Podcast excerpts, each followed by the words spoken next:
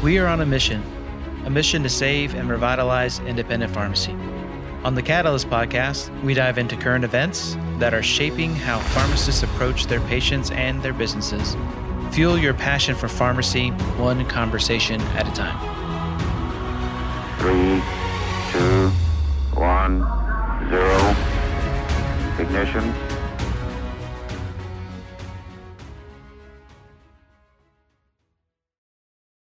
So, Tony Willoughby with Catalyst Pharmacy on the Catalyst podcast.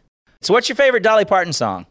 Um, I will always love you. How's that? yeah, there you go. So, we have a baby in here who didn't know. So, what a any Dolly Parton songs? We were listening to a little. Uh, We have like a pre workout playlist, and it's not even a set playlist because last week it was like 80s rock, and now we're listening to. no, no, no, not that's not just eighty rock. It was Jukebox Hero. Come on, Okay. let's let's Okay, all. get- It was literally Yeah. one song on a loop. That's how I roll, Mark. But today it was Kenny Rogers and Dolly Parton. yeah, Was start the- off a was little. Uh, Islands playlist. Little little ga- yeah we had a little gambler then little islands Mm-hmm. in the stream look at this we're connecting we're good to go Well, we're in the right age demographic, so. What are you saying Tony's already regretting joining. yeah he's like he's like why am i here I am. I am Yep. easy going. You're good. Okay, so um, talk to us about you. You are Catalyst Pharmacy, and also there's one other, Stratify. Stratify Health. No, Stratify, Health, and I think Catalyst. Yeah, we've got a lot of brands. Too many brands. Yeah. what does tony willoughby do for fun Oh, for fun. Uh, works too much, but he loves his work. Um, I, I, I understand that i certainly do Yeah, no, I have uh I have three three boys. They are 19, newly 17, and 12. Uh, Wow. And so when I'm not in these four walls, I'm usually uh, relearning calculus or U.S. history or playing golf or going to baseball games or coaching baseball or escaping from all, everything with my wife to um, pre-COVID travel, and now just to drive around in the car aimlessly and spend time together. And so everybody wants to know was was the 12 year old hey honey let's have another or was it what did you do oh, it was hundred percent. What did you do? Um, Yep. But let's not let him listen to this. Uh, okay I, I, I, so this is I'll share the story, getting to know me. Um, I was in my role at Target leading the pharmacy and clinics in the Western U.S., and we had decided we were going to move back to the South. And I was in my home office, and my wife was going for an appointment before we moved because every time you move, you got to transition, you know, docs and care teams and, and so forth. So I'm in my office, just got off a conference call, trying to tie up loose ends, and she walks in and says, Hey, I need to tell you something from my appointment. This is like days before the moving truck shows up. And she said, I'm pregnant. I mean, no, I guess we're pregnant. Um, we're having another child. and I said, Yeah, that's not funny. Um, I got to get back to work. and so that's as much as that was planned. But Davis is 12 year old's name, and he uh, he has taught us how to relax and have fun in a really meaningful way. So Cool. So are you more like grandparents now, or still like? Because a lot of times when you have a kid and they're kind of separated, you kind of forget how hard you had to be to make the other ones right. You start thinking it was easy, Oh, and then yeah, you're too easy. yeah. Is, is that going on? Kind of. yeah, he's entitled and angry, but uh, Yes, right. exactly. what a kid feels like when they come back from the grandparents, but that's our own doing, not his fault. Okay, so I'm kind of curious because I read that you went on a baseball stadium tour with your son. Did you get to go to Yankee Stadium before they built the new one? I did not. I did not. I've been to the new one. That was one. one I missed on my bucket list. Yeah, I grew up a huge Don Mattingly fan because I'm a kid of the '80s, but never made it to Yankee Stadium until the new one came online. So, um, why don't you tell us what is a day in the life of Tony Willoughby like between the two pharmacies? How do you balance that? Yeah, um, What does your week look like? my week look like? I, I'm gonna widen the aperture on that a little bit. So, we are a group of companies um, started as Stratify Health, which, when it was first envisioned, um, we have the, the broad mission of helping communities thrive. And our original strategy, which is still a strategy, was to help communities thrive uh, through keeping the independent physician independent and empowering the independent physician by surrounding the physician patient relationship with expanded tools and services to take the best care of their patients. And if we did that, we would improve the quality of life for the physician, for the patient, we would reduce the total cost of care, and ultimately those dollars that we reduce from the total cost of care could be used by employers, payers, patients to invest in other parts of their wellness and other parts of their lives. Tony, you, you talked about your, your kind of integrating pharmacist into the, the care team um, in an ACO model. What what kind of roles are your pharmacies playing with with the care team um, and the patients? And also, I guess too, the second part of that question too would be, what types of patients is Catalyst Health RX kind of, uh, I would say, interfacing with more so than the others? Sure. So the the predominant patient is the chronic condition patient that resides the longest under the care of the primary care physician. So one could imagine that's a lot of um, complex cardiometabolic disease state patients, diabetics, COPD, hypertension, hyperlipidemia, car, um, CAD, uh, those multi-chronic patients that have frequent impact collisions with their primary care provider. But the primary care provider could use an extra set of hands to continue to keep that patient congruent to the care plan set, set by the, the physician. So that's the predominant patient type. How they function is to extend the physician's conversation outside the exam room. Know, a typical physician interaction with a patient happens in a finite period of time of 15 to 20 minutes where they come in, they connect, they listen, they assess, they address what's going on with the patient. Um, try to educate the patient as much as they can, try to hear the patient as much as they can. The patient gets the next step in that care plan, and then they walk to their car. And as soon as they start walking to their car, they start generating questions, right? And start un- trying to uncover the next iteration of that care plan. What our pharmacists do is we have workflows that connects that patient in more and more real time. Um, there used to be gaps in it, but we're refining our processes to get it more and more real time to connect with that patient, to expand the, the conversation or extend the conversation around what that care plan means for them, what are the components of that care plan, how medication plays into that care plan, and really dive into what their belief systems are around adopting that care plan. Is that something that you get trained on to um, kind of that the social aspects there, or is that something that you have to train your staff more on? Yeah, it's both, Jeff. It, you know, one of our design principles is we're relational, not transactional. It takes a special um, personality and mindset and ability to connect um, to sit in that chair and play that role. And we've been blessed with uh, that gives me chills. A lot of times I walk upstairs and talk to the pharmacists just to hear their stories that that they they they share because I know I love that and they're just good at creating stories um, with patients. But it takes a, a special mindset first, and then there's some training in school with motivational interviewing and um, active listening skills, but that's definitely something that we build upon because that design principle of relational versus transactional is not just on that part of our the pharmacist part of our team. It's our total care team. Well tell us a story sure this is a great one and um, angela co is one of our pharmacists she was our um, our first pharmacist that we put in clinic you talk about change agility we purchased the pharmacy she was a pharmacy manager of. We showed her five slides of what we dreamed the model would be, and we literally put her in a closet in one of the first clinics and said, "Go talk to patients. You'll do good stuff." It's very um, strong operations and strategy execution on my part. Um, and she's a she's a beautiful person that's got a great clinical acumen. So she had a patient that she had had referred from a physician for uncontrolled hypertension.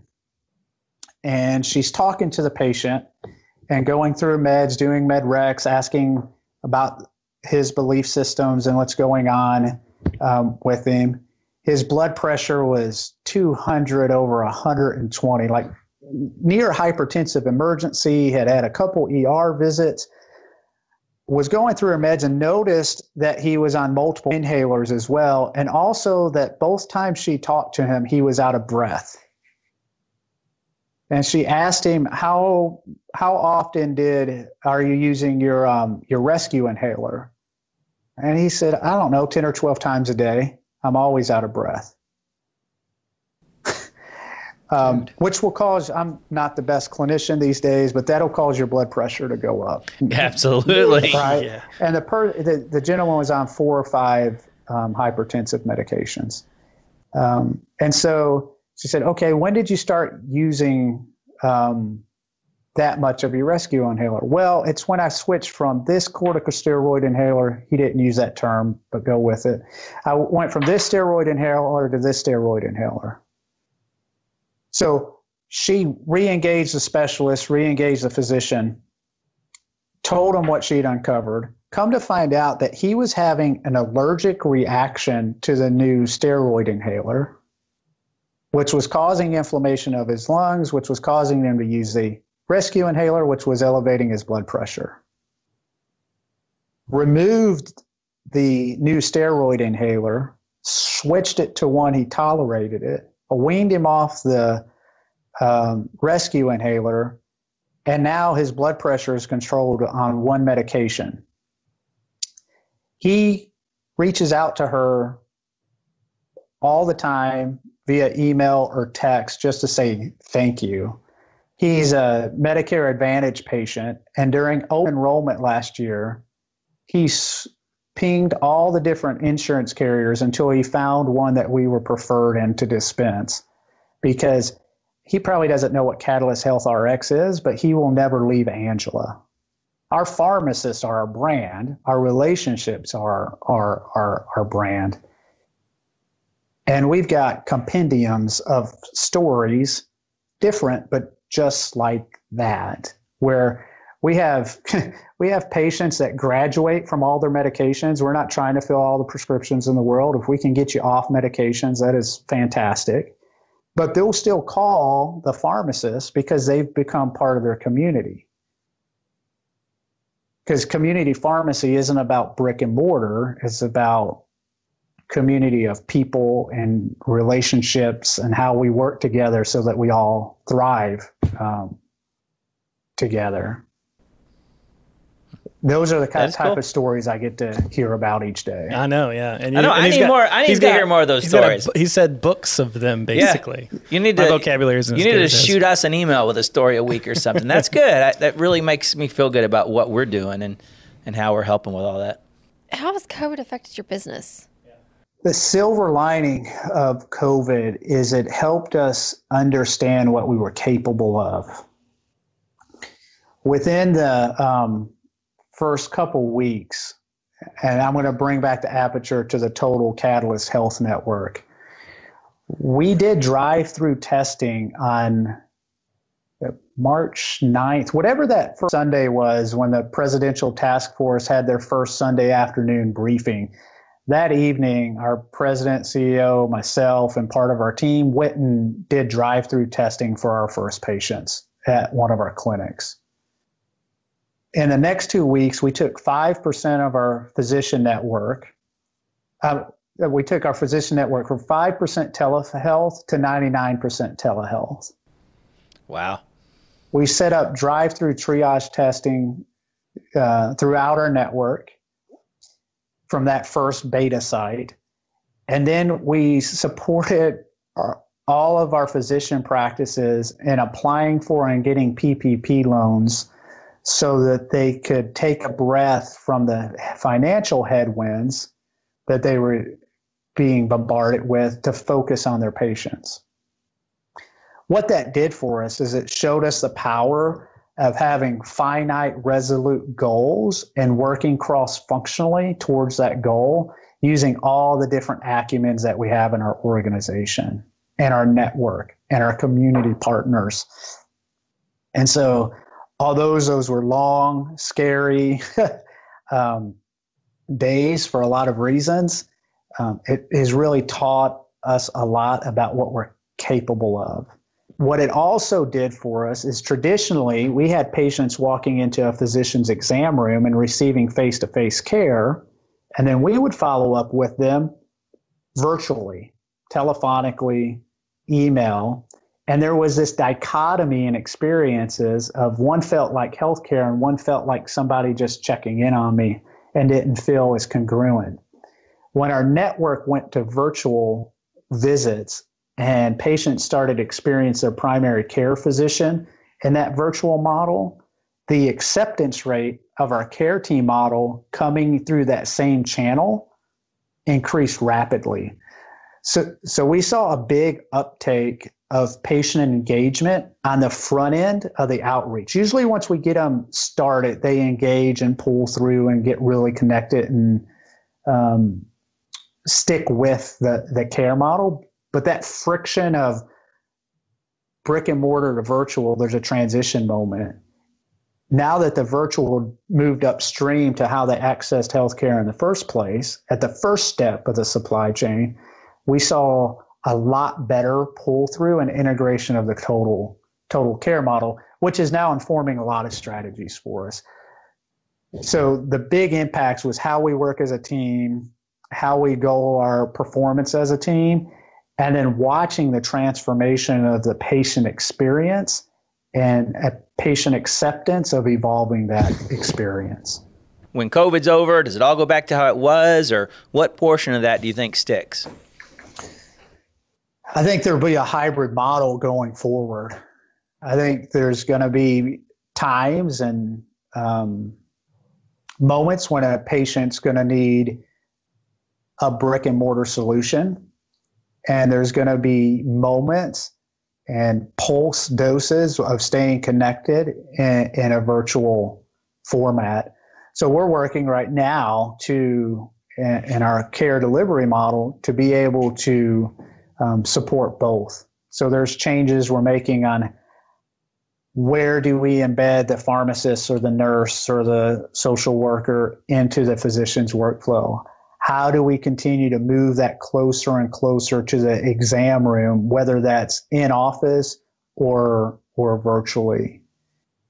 And then how do we use different channels of communication to keep that patient connected in a relational way um, with all the different individuals on their curated um, care team.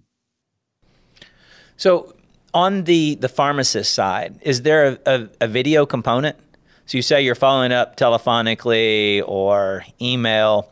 Now that you've done more telehealth, which I assume has a video component, right? The doctor is a has a is a video component. Mm-hmm. Have you introduced a video component into the pharmacy side as well? We're the care the, team. We're in the process of launching that as we speak. Absolutely.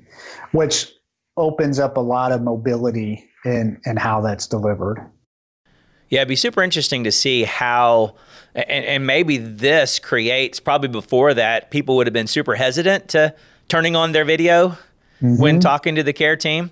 But maybe after this, since they're used to doing that with their doctor, people just get used to doing it. I, I know one of the things we've done with a lot of meetings we've had is really push for video you know really push not to have a phone call with with 10 people on there right. we have to and and I think we've seen more people willing to do video conferences than than might have done been willing to do those in the past um, even on the business side absolutely so we virtualized the majority of our care team i'm in my office today a building that we built almost two years ago that houses three, 350 people. And on any given day, we may have 25 to 35 people in the building right now. Um, and we have become really intentional on how we interact um, globally as a team and then as teams within teams as well. So, so, we've used a lot of teams. That's a lot of team words, right? We've used Teams as a as a software component. We've used Zoom as a software component, but we've had to become really intentional with our collisions, uh, or they wouldn't happen. And we've actually seen a stronger connection because of that intentionality. We're not waiting to say, "Oh, I'm going to stop and talk to Mark if I bump into him today." no, we're curating collisions to make sure that I bump in into Mark. We have from 8:40 to 9 o'clock every morning. You guys are welcome to join. Um, we have a company-wide town hall, and each day has a theme during the week, and then we'll have different campaign series. Um, and it is so much fun. We'll have a couple hundred people on there and somebody will be presenting and the chat sessions going crazy with recognition and wow i'm learning something and encouraging each other it, it is it is built even though we've had physically distance we've come socially closer as an organization by leveraging technology um, to be intentional with how we interact with one another super interesting. You, you talk about when when people lose a sense, like if you go blind, your hearing gets better, or, or you yeah, your, your body good. takes uh, substitutes in one of your other senses. And it'd be super cool. You always thought it'd be super cool maybe to be blind for a little bit and have some other sense come up and then get it back and see do you get do you keep both? And and and wondering how some of those things that, that I agree that we've picked up on, how can that continue into everything goes back more to normal? How can we use that to still um, be more engaged. So, a couple of things we've kind of hit up on in the last couple of podcasts. Um, one of those is just somebody saying that kind of independent physicians are kind of in the same boat as independent pharmacy today, facing some of the same kind of challenges, the same kind of potential to their extinction. Uh, we've also noted that for a pharmacy to be successful in a community, and a lot of our pharmacies are in smaller communities, not Dallas, Texas, in the world, uh, that they really need to be connected with their local physicians and things like that. So, if you had to give independent pharmacy out there some advice on what their local physicians are looking for and how they could connect with them, what, what kind of advice would you give? It's a great question. The first thing I would say that there's only a few letters difference in independent pharmacist and independent physician. Uh, the headwinds and the things that they're trying to overcome are are very congruent. The the model, the fee for service model, is dying um, for the physician, just as a fee for product model is ultimately dead for community pharmacy now, um, which is sad uh, that we got stuck in an old paradigm for so long that now that paradigm is e- evaporated. And there's plenty of people that you guys can have on the podcast that can talk about pharmacy reimbursement and the headwinds and the pain associated with that. But I would tell you, independent pharmacy, to a certain extent, is a canary in the coal mine for the independent physician.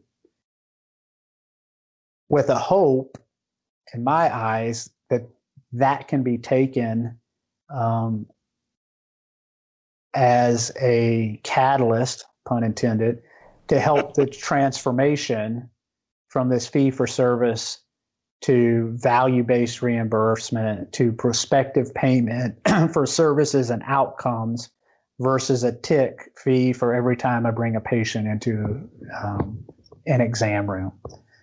So I use all that to frame that if I was an independent pharmacist trying to imagine against that frame how to narrow my focus and impact an independent physician is to understand that they're standing in shoes that you have worn um, and try to think about what it would be like to go back and wear those shoes again and where they could use help. So the pharmacist five years ago that said, Oh, I'd love to offer all these care services, but I can't stop filling prescriptions.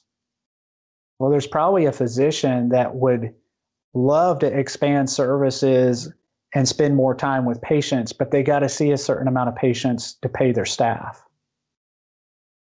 So, as an independent pharmacist, what could you hold? What could you extend to allow them to do that? I'll give you a, just a really finite example that has minimally to do clinically. I might have used this before when I've spoken to groups with you guys. When we first launched our, our MedSync program in 2016, we looked at the first 100 patients we put in the program. They were all from the same practice that we started with, the one where we put Angela in the closet. And we looked at the number of prescription phone call requests that went back to the office from those patients in the previous year. And there was 17 prescription incident refill alerts per patient that went back. Once you dive into a physician workflow, that usually equates to 3x touches. So what is that? 34, 51. 51 touches per patient, not for care, but to refill a prescription because somebody at some pharmacy somewhere just kept hitting F12 to resend a prescription refill request so that they could say, Mrs. Jones, I keep asking your doctor and they just won't do anything with it, right? When we put them in our MedSync program, we took that average from 17 down to three. Wow. Bec- because we were coordinating those all around a sync date, holding the refill requests until they were needed, and then prospectively communicating those around appointment times for those patients. So think about the impact to the doc that's in the exam room at 545 with that last patient and they're in their EMR and they see in their inbox 100 items to review for prescription refills. Think about the dynamic emotional tension that's going on in that moment when that physician wants to go home and spend time with their kids or have dinner, but also wants to give the best care in this moment to this patient. And because it's all transactional and we're all working on our own, they're not given that choice or that choice is put in put it in at risk, if you will. So understanding that as a pharmacist, that a MedSync program isn't just about you. It's not just about organic growth of prescriptions or optimizing your own workflow. There's a ripple effect in the whole care continuum if you decide in your MedSync program that you're going to stop hitting F12 and take some ownership of curating those prescriptions and consolidating them to communicate in a more precise way to that physician. You'll change a patient outcome because of that. That's a lot of words around a use case. Is what I'd evi- advise pharmacists to do is to practice empathy. Think about what's going on in the workflow of their healthcare partner in the community and look for ways that they can be a problem solver or an extender, however minute that might be, for that physician. Yeah, what what a great icebreaker for knocking on the door. No doubt. And saying, "Hey, we're interested in how we can make your workflow better No doubt. and how we can work better." I mean, that, what a what a what not a what a bake. I don't even need a pie, right? I No, just I just got to say, "Hey, how can I You how can I help you?" you don't need Starbucks. You just need to go. How can I get you home earlier? Marcia says she still wants a Starbucks. You know, change management, change adoption is about short-term wins. Is that fair? Mm-hmm. no, that's great. That's fair. when when you go in and you talk to a physician and say, "Hey, if you send me all your patients, I'll make them more adherent from now, and you'll perform better in your value-based contracts." And maybe 18 months from now, a payer may decide to share some of that savings with you. So trust me, in 18 months from now, you may get a dopamine squirt that shows you satisfaction in this Right. Relationship. I don't know. That's that's Yeah. a hard sell. right? Yeah. That's the face we need to use on the the uh, the podcast deal. That that face he just had right there. That, that needs to be Tony's face for the. Yeah, that'd be great. No, that was good. Yeah, no, that's that's great advice. Yeah, that's a that's a tough sell. It's a tough thing to say yes to. Hey, can you can you combine eScript? Are, are you doing that with eScripts? Are you combining those more in a fax so that you can combine them more for the physician? How would? Yeah, we're, we're a unique animal at the zoo, right? So uh, we live in the EMR, so we're actually communicating um, in a different mode.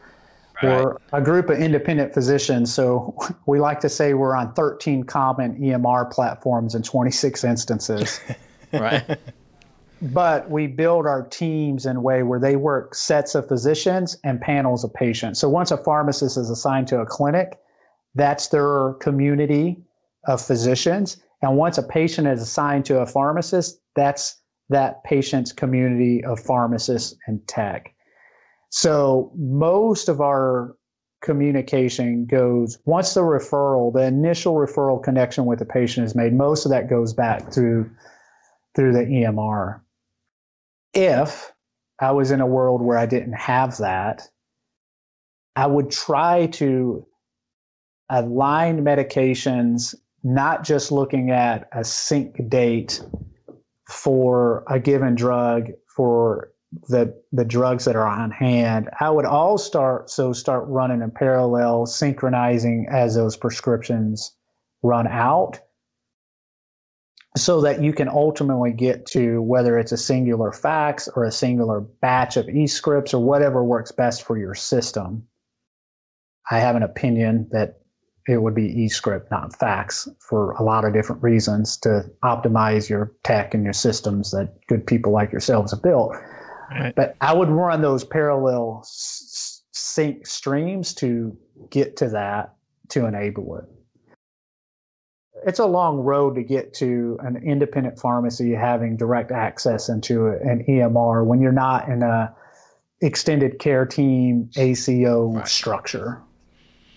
Yeah, and maybe their EHR, if they got those e-scripts the same day, they would group them together.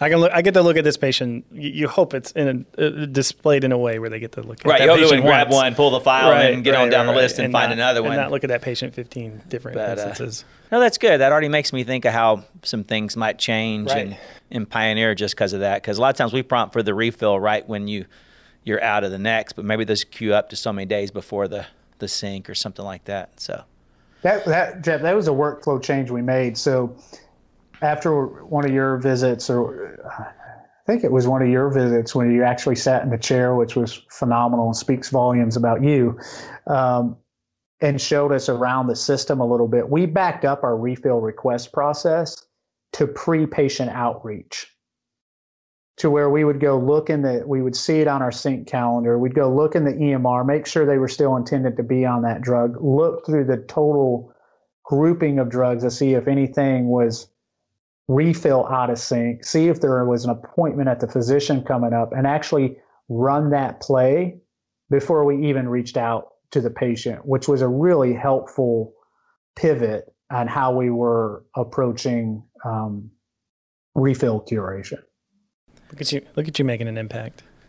Didn't even know it. it's amazing. it. so what is what does Catalyst Health look like in five years? What are you? You're, you're the five minutes maybe um, you're the dreamer. What, what's it five years from now? What's it look like? that no, that was great. That was a good audible. that was great. bring that back a few rungs. right. Our goal is to connect stakeholders to empowered physician to impact lives and shift dollars, right, to help communities thrive. What we're really trying to look at, I, I'd put in five broad domains. One is how do we alter the the um, the payment model? How do we continue to evolve this advanced care team model? How do we deliver it across multiple channels, multiple delivery channels? I talked earlier about moving the pharmacist and the nurse closer to the patient experience with the physician. How do we go to healthcare deserts to deliver it where we don't have brick and mortar or they may not have virtual capabilities, right? So, what's that multi channel delivery. How do we use tech and data to enable that process? And what are the downstream ancillary services that help shape that, that care model? So those are like the big swim lanes or thought process of how do we wake up with a consumable product that's helping communities thrive, that's matching our purpose and, and our mission. What does that look like for pharmacy specifically? As I love the idea of community pharmacy not to be about boxes or sidewalks or drive throughs, but about relationships. And so, how do we build a set of interactions and technology that just continue to surround a patient with a community of people that they know that have training as pharmacists or nurses or physicians that help them hit their personal health goals.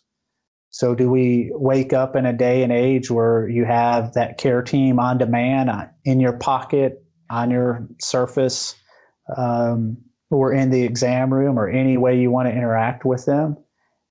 that always has time to connect with you and listen to you and help you overcome the barrier that you're facing, uh, that would be, you know, a, a fantastic outcome that those five swim lanes have to continue to evolve to to make that happen. You mentioned golf and golf with the kids, real quick. We, we, I think we're done with the work talk for the most part.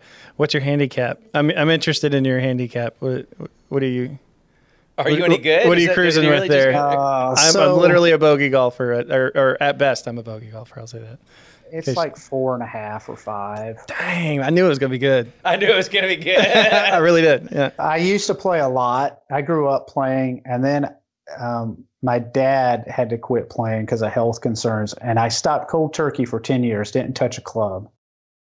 Coached a lot of baseball during those ten years, and then about a year and a half ago, the boys started wanting to play uh-huh. and I dusted off the clubs. So I can go out and shoot 78 or shoot 98. It just matters how well I can keep all the space in between my ears clean at any moment. And um, golf.